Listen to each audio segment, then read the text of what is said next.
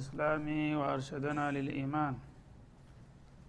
وأنزل هذا القرآن الكريم بالبرهان وأرسل لنا أفضل الرسل بأفصح اللسان. فله الحمد والشكر على هذه النعم العظيمة والآلاء الجسيمة.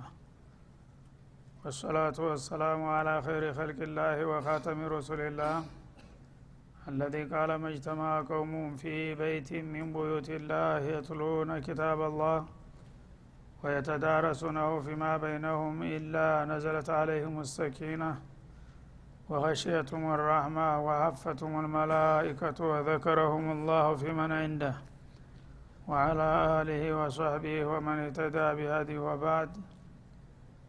فقد وقفنا في الدرس الماضي عند قوله جل وعلا من سورة آل عمران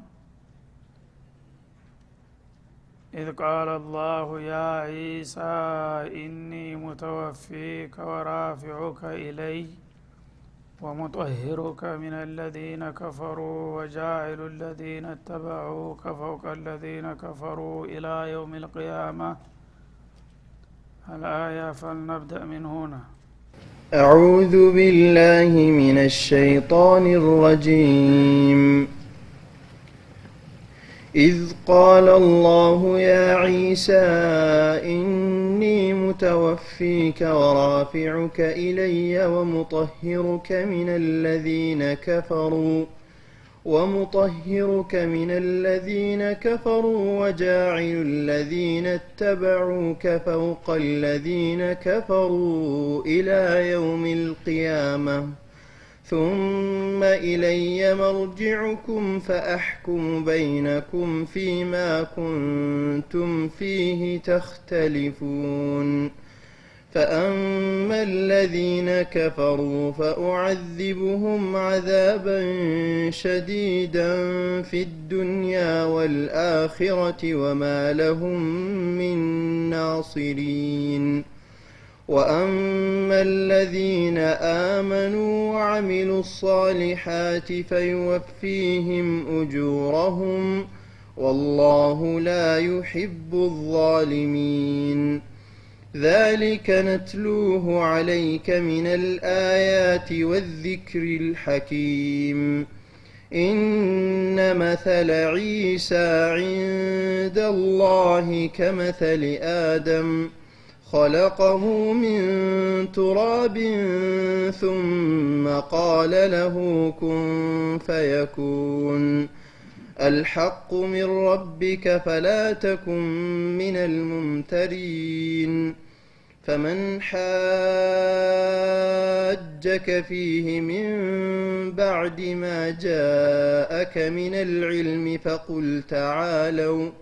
فقل تعالوا ندع أبناءنا وأبناءكم ونساءنا ونساءكم وأنفسنا وأنفسنا وأنفسكم ثم نبتهل فنجعل لعنة الله على الكاذبين إن هذا لهو القصص الحق وما من إله إلا الله وإن الله لهو العزيز الحكيم فإن تولوا فإن الله عليم بالمفسدين قل يا أهل الكتاب تعالوا إلى كلمة سواء بيننا وبينكم ألا نعبد إلا الله ألا نعبد إلا الله ولا نشرك به شيئا ولا يتخذ بعضنا بعضا أربابا من دون الله فإن تولوا فقولوا اشهدوا بأننا مسلمون يا أهل الكتاب لم تحاجون في إبراهيم وما أنزلت التوراة وما أنزلت التوراة والإنجيل إلا من بعده أفلا تعقلون؟ ها أنتم هؤلاء حاججتم فيما لكم به علم فلم تحاجون فيما ليس لكم به علم؟ والله يعلم وأنتم لا تعلمون. ما كان إبراهيم يهوديا ولا نصرانيا ولكن كان حنيفا مسلما. وما كان من المشركين. إن أولى الناس بإبراهيم للذين اتبعوه وهذا النبي والذين آمنوا. والله ولي المؤمنين. أعوذ بالله السميع العليم من الشيطان الرجيم.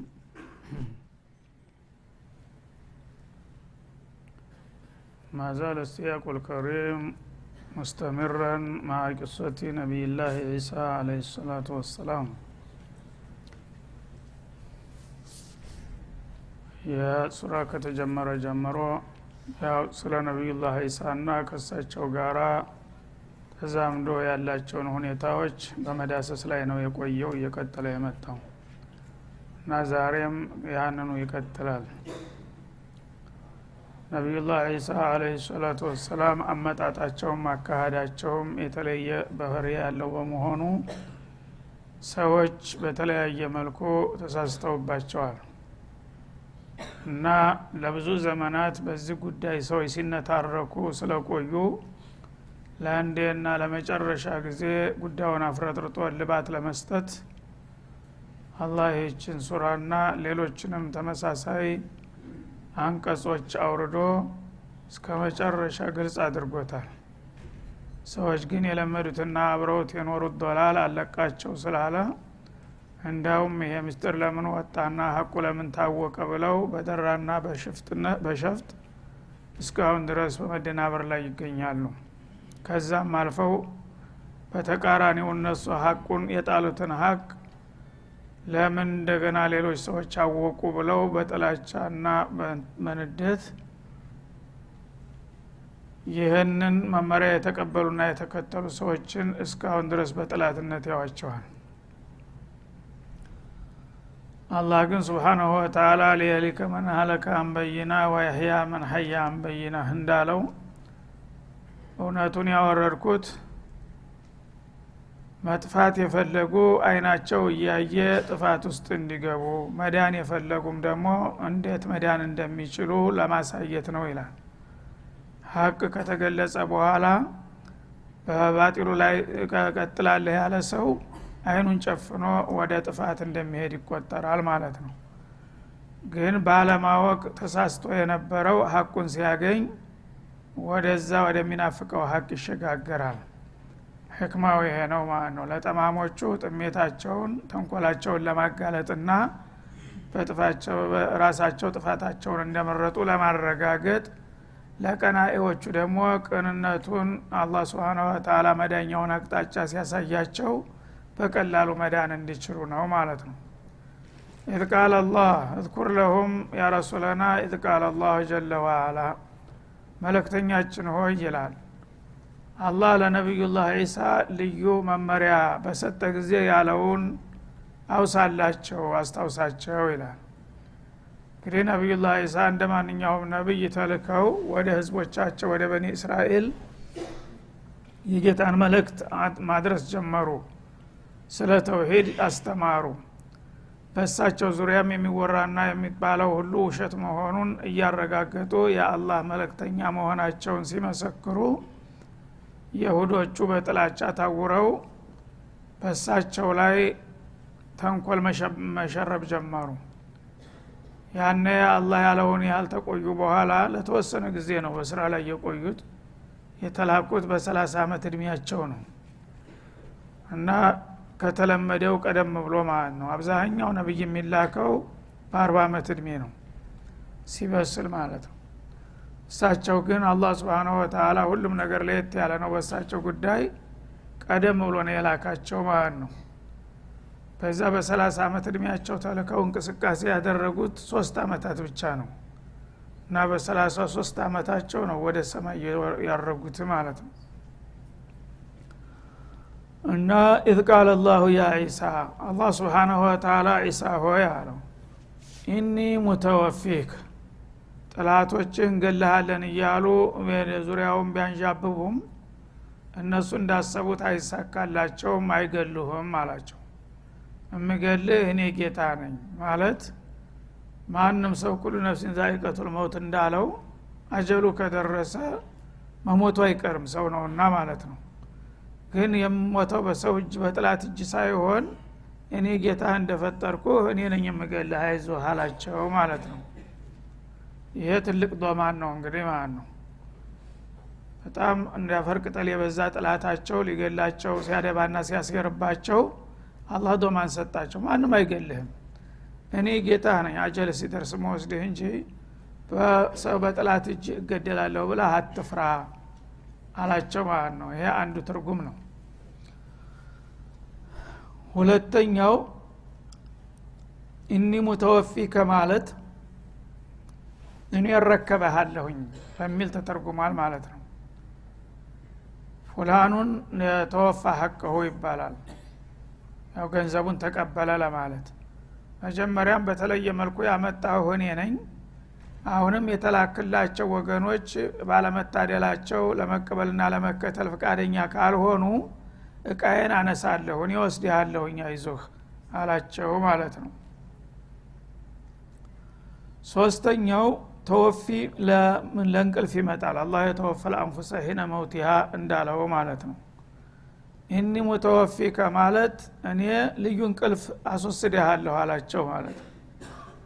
ወደ ሰማይ አለም ሊያወጣቸው ነው እንግዲህ። በብዙ ማይል በብዙ ሺህ ማይል እርቀት ያለው ቦታ ነው።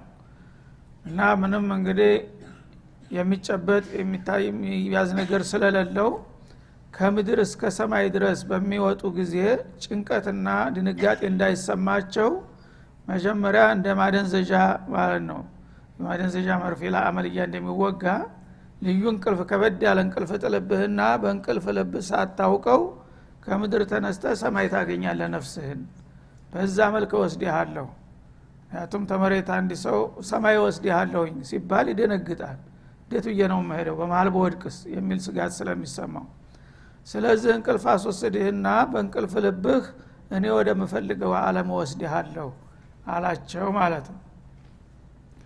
ወራፊዑከ ኢለይ እና በዚህ አማካይነት ወደ እኔ ወደ ጌታ እንዲታርግ አደርግሃለሁ እንዲትወጣ አደርግሃለሁ ይላል። ስለዚህ አላህ ፈውቀ ሰማዋት መሆኑን በዚህም አያት ያረጋግጣል ማለት ነው። ኢለይ ሲል ራፊዑከ ኢለይ ማለት ምንድ ነው የሚያመለክተው? አላህ ስብሓነ ወተላ ፈውቀ ሰማዋት ነው። አሚንቱ መን ፊ ሰማ እንዳለው ማለት ነው። ወደዛ እወስድሃለሁ። ወሙጠሂሩከ በዚህ ረፍዕም አጸዳሃለሁኝ ሚን ለዚነ ከፈሩ ከነዛ ከካዱት ወገኖች አንተን ለመቀበልና ለመከተል ሳይፈቅዱ እንደገና ለምን ወደ ጌታ ፍቃድ ጠራን ብለው ሊያጠቁህና ሊያጠፉህ የፈለጉ መናጢዎች እርኩሳን ናቸው ስለዚህ እነዚህ እርኩሳን ጋር አንተ እንድትኖር አልፈልግም። ከነዚህ ቁሻሻዎች አካባቢ አንስቼ አጸዳሃለሁኝ አላቸው ማለት ነው። ወጃኢሉ ለዚነ ተበዑክ አንተን የተከተሉህና የተቀበሉህን ሰዎች ደግሞ አደርጋለሁ። ፈውቀ ለዚነ ከፈሩ ተካዱት በላይ አለ።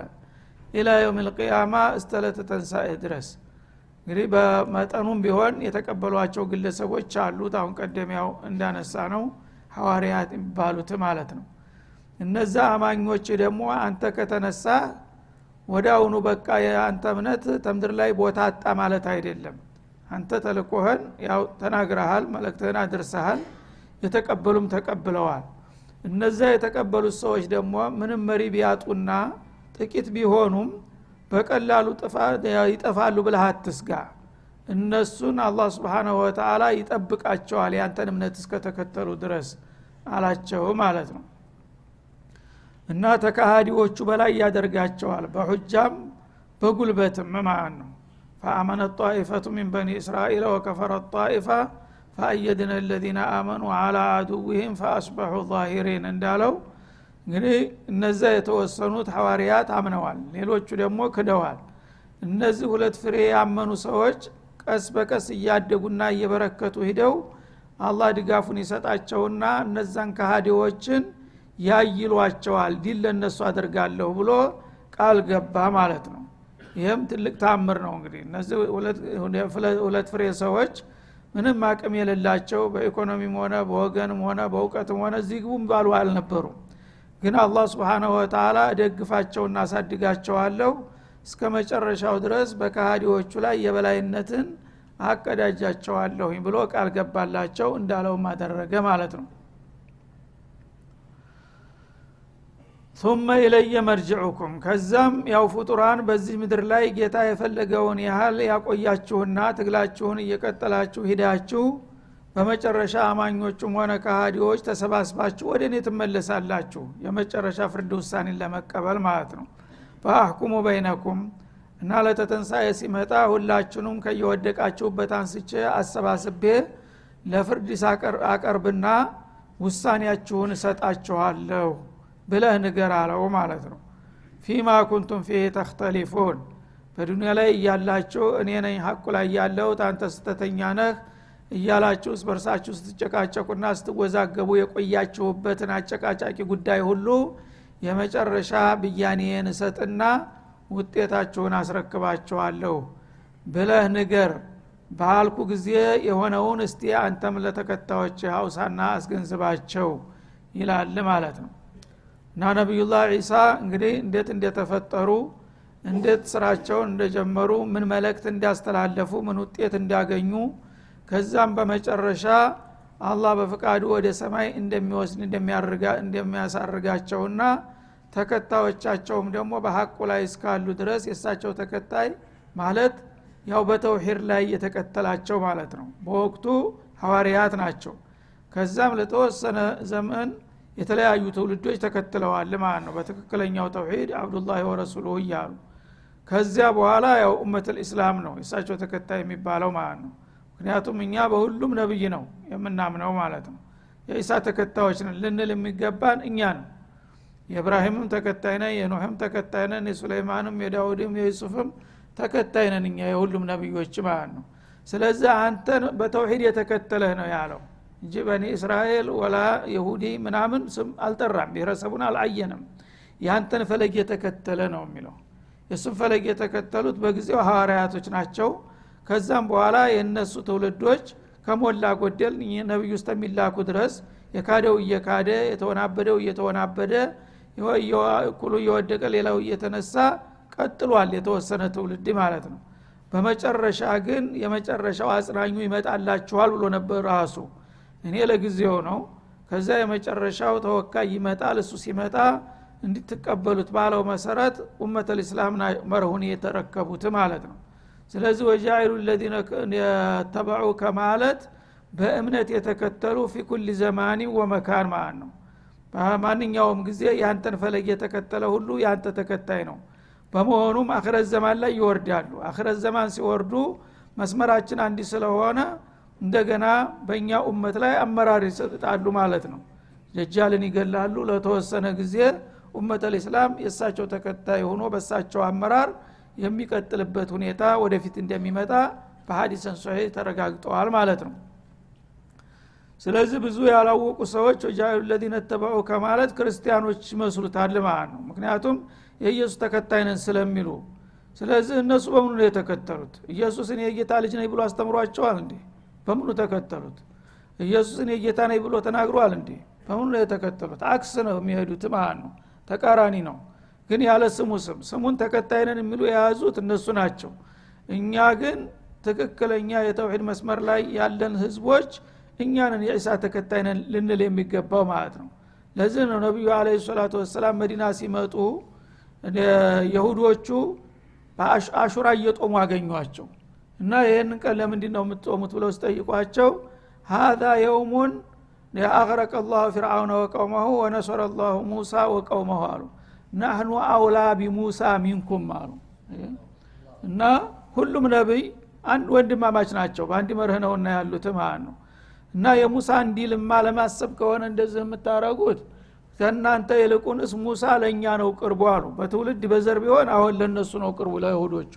ግን በተውሂድ በመርሃችን እኛ ነን። እናንተ የሙሳን መስመር ለቃችሁ ከሄዳችሁ ዘማን አልሰማችሁም እንጂ አሉ እኛ ግን የሙሳ ሰዎች ልንባል የሚገባው የሙሳ ደጋፊዎች የእሱ ደስታ ደስታችን የእሱ ጉዳት ጉዳታችን ልንል የሚገባን እኛንንና እንግዲያው እስከ ዛሬ ጀምረን እኛንን ትክክለኛዎቹ የሙሳ ወራሾች እኛንን አሹራ የምናከብረው ብለው አወጁ ማለት ነው። ለዒሳም እንደዛው ነው ማለት ነው። ስለዚህ እንግዲህ አላህ ስብሓናሁ ወተላ ነቢያትን በአንድ መስመር ላይ ነው የላካቸው። በኡሱለ ዲን አንድ ቅንጣት አይለያዩም ማንኛውም ነቢይ ሲነሳ ላኢላሃ ኢላላህ ነው መርሁ ማለት ነው። ላኢላሃ ኢላላህ ካለ በኋላ ኑህ ከሆነ ኑህ ረሱሉላህ ይሆናል ቀጥሎ ማለት ነው። እብራሂም ከሆነ ላኢላሃ ኢላላህ ይላል እብራሂም ረሱሉላህ ይሆናል ማለት ነው። ኢስሐቅ ከሆነም እንደዛው ሙሳም ከሆነ እንደዛው እና የመጀመሪያው ነጥብ ላኢላሃ ኢላላህ የሁሉም መነሻ ነው። ከዛ በኋላ ረሱሉላህ የሚለው ይለያወጣል መለክተኛው በተቀየረ ቁጥር ተረኛው ይመጣበታል ማለት ነው ወደ ተሽሪዑም ሲመጣ እንደዛው ነው። መሰረታዊ የሆኑ ነጥቦች አይለያዩባቸውም። ለምሳሌ ሶላት በሁሉም ነብይ አለ ጾም በሁሉም ነብይ አለ ሀጅ በሁሉም ነብይ አለ ዘካት በሁሉም ነብይ አለ። እነዚህ ከአንድ ነብይ ወደ ሌላ ነብይ የሚቀየር ነገር የለም። በመጠን ሊለያዩ ይችላሉ። የአንዱ ነብይ ጸሎት ሰፋ የአንዱ ጠበብ የአንዱ በዛ የአንዱ አጠር ሊል ይችላል። በመሰረቱ ግን አርካን ልእስላም የሚባሉት ሁሉም ነብዮች ላይ አሉ ማለት ነው እዚህ መሰረታዊ ጉዳይ ላይ አይለያዩም። ከዛ ወደ ቅርንጫፍ ጥቅቅን ነገር ላይ ሲመጣ ሊኩልን ጃአልና ሚንኩም ሽርአተ ወሚን ሀጃ እንዳለው የተለያዩ ዘመኑና ጊዜው ህዝቡ ጋር የሚሄዱ መመሪያዎች ይኖራሉ በጥቅቅን ዘርፍ ሲመጣ ማለት ነው። ስለዚህ በዛ መልክ አላህ ስብሓናሁ ወተላ ዒሳን እንዴት እንደላካቸውና እሳቸውን ደግሞ በሕክማው ህዝቦቹ አብዛኛዎቹ አንቀበልም ከማለትም አልፈው እሳቸውን ለማጥፋት ሲተናኮሏቸው አላህ ወደ ሰማይ እንዳነሳቸው ከዛም እንደገና አክረት ዘማን ላይ እንደሚወርዱና በወቅቱ ያለውን ጸረ ተውሂድ እንደሚገሉ ከዛም የመጨረሻ እንደሚሆን ነው የተረጋገጠው ማለት ነው። ስለዚህ ነቢዩላህ ዒሳ አርገዋል ያረጉት በአካልም በመንፈስም ነው ማለት ነው። ሙተው አይደለም። ከነ ህይወታቸው በሙሉ ጤንነታቸው እያሉ እንደ እንቅልፍ ሸለብ አድርጓቸው በዛ መልክ አላህ ወደ ሰማይ አነሳቸው ማለት ነው። እና በዚህ መልክ እንደሚያነሳቸው አበክሮ ነግሯቸው ነበረ። እንደዚህ ነው። ይህም እንግዲህ የሹብሃው አንድ አካል መሆኑ ነው ማለት ነው። መጀመሪያ ሰው ባልተፈጠረበት መልክ መፈጠሩ አንድ ችግር ፈጥሮ ነበረ ማለት ነው። ሰው ያላባት እንዴት ተወለደ የሚለው በጥላት በኩል እንደ ህገወጥ ልጅ በወገን በኩል ደግሞ እንደ ጌታ ልጅ ተደርገው ተወሰዱ ማለት ነው እንደገና ደግሞ ኋላ ወደ ሰማይ የማረጉ ጉዳይ ሲመጣ የጌታ ልጅ ነው የሚለው አመለካከት የበለጠ የሹብሃ አጎለበተው ማለት ነው። ልጁ ቢሆን ነው ጥላት ሊያጠቃው ሲል ጊዜ የወሰደው ብለው ይህን እንደ ማስረጃ ወሰዱት ማለት ነው። ሌላውን ነቢይ ለምን አልወሰደውም? እዛው ታገል ነው የሚለው ፍዳውን ያስጨርሰዋል እንጂ አንድም ነቢይ አላነሳም። ይህ ነቢይ ቢሆን ኑሮ እንደ ሌሎቹ ዙ ታግሎ ወይ ይቸንፋል ወይ ያቸንፋል። ይሄ ግን ልጁ ስለሆነ አሸሸው ይላሉ ማለት ነው ይህ እንግዲህ ሹብሃ ነው። ውዥንብር አላህ ሁን ብሎ ሊያጠፋው የፈለገውን ሰው ሹብሃ ይለቅበታል ማለት ነው። ስለዚህ አላ ኩል ሸይን ቀድር ነው። ልጁንስ ቢሆን ለምንድ ነው የሚወስደው? እዚሁ የጥላቶቹን የወደደው በወድ የጠላውን በግድ ዲባቅ መምታትና ልክ መስራት አይችልም እንዴ? ለምንድ ነው የሚሸሸው ጌታ? ለምንድ ነው ልጁን የሚያበቅተው? እዚሁ ሊረዳው አይችልም እንደ ቢባል ግን መልስ የለም ማለት ነው ስለዚህ ነቢዩላህ ዒሳ ወደ ሰማይ መውጣታቸው የተረጋገጠ ጉዳይ ነው ማለት ነው። ለምን ወጣ የሚለው ላይ ግን ሁሉም የራሱን ትርጉም ይሰጠዋል ማለት ነው። ልጅ ነው ባዎችም አባቱ ዘንድ ሄደ ይላሉ ማለት ነው።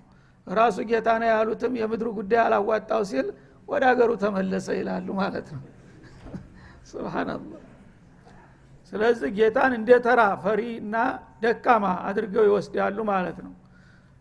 ሙሚኖች ግን ይህንን አይሉም። አላህ የፈለገውን ይሰራል። ለምን አይባልም? ላይ ሳሉ አማ ይፍአል መጀመሪያ በፈለገው መልክ ፈጠረው ላከው። ከዛም በኋላ ደግሞ ወሰደው። ምን አገባንኛ እና ሲፈልግ ደግሞ ያወርደዋል። እሱ ያለንን ማለት ብቻ ነው። አማኝ እስከሆነ ድረስ ማለት ነው። አማኝ የሆነ ሰው በአላህ ላይ ህስ ሊሰነዝር አይገባውም። አላህ ይሆናል ካለ ከላስ ይሆናል ማለት ነው። ለምን ሙስሊም የምትባለው ለጌታ እጅ ሰጠህ ጌታ ያለህን የምትቀበልና የምትስማማ ስኮን ነው ሙስሊም የምትባለው። አላህ የሚያደርገውን ነገር ለምን እንዴት ብለህ ቅር የሚልህ ከሆነ ከሙስሊምነት ትወጣለህ ራሱ ማለት ነው። ሌሎቹ ግን ይሄ አልገባቸውም እና በራሳቸው ፍልስፍና ሰይጣን እንደመራቸውና ነፍስያቸው እንደገራቻቸው እንደፈለጉ በማያውቁት ነገር ይዘባርቃሉ። በዚህ ምክንያት ብዙ ህዝቦች ጠፉ ማለት ነው። እና አላህ ግን ሙስሊሞች በዚህ ጉዳይ የሚነሱትን ጥያቄዎችና ውዥንብሮች ሁሉ በመፍታትና ግልጽ በማድረግ ለምን እንዴት እንዳመጣው እንዴት እንደወሰደው በሚገባ ደጋግሞ ነው የገለጠና ያረጋገጠው ማለት ነው። ከዚህ በኋላ ጥፋት የፈለገ ያው የመረጠውን ጥፋት ሊይዞ ሊጓዝ ይችላል ማለት ነው። እና ወጃኢሉ ለዚነ የተበዑከ የሚለው ሙእሚኖችን ነው። ፊ ኩል ዘማን ወመካን የማንም ጎሳ ቢሆን መጀመሪያ ወረሱለን ኢላ በኒ እስራኤል ብሎ ነበረ። ወደ እስራኤል ልጆች ልካሃለሁ ነበር ያለው። ሪሳላቸው ታርጋው እኒ እስራኤል ነበሩ። እዚህ ላይ ግን ወጃኢሉ ለዚነ ተበዑከ ነው ያለው። ሚን በኒ እስራኤል አለ። የተከተሉት የሚለው በፍቃዳቸው የተከተሉት የእሱን ፈለግ የተከተሉት ሁሉ በሙሉ የእስተቂያማ ቀን የእሱ ተከታዮች ናቸው። የነቢዩ መሐመድ ተከታይ በሙሉ የመላው ነቢይ ተከታይ ነው ማለት ነው ኢሳም ከዛው መካከል አንዱ ስለሆኑ የእሳቸው ተከታይ ማለት እኛ ነን ማለት ነው። እና እዚህ ላይ ተጨማሪ ማብራሪያ የሚያስፈልግ ነበር። ወቅቱ አልቋል እያሉ ነው። ለጊዜው እዚሁ እንቆማለን። በሚቀጥለው ለመመለስ እንሞክራለን። ወሰለ ላሁ ወሰለም አለ ነቢይ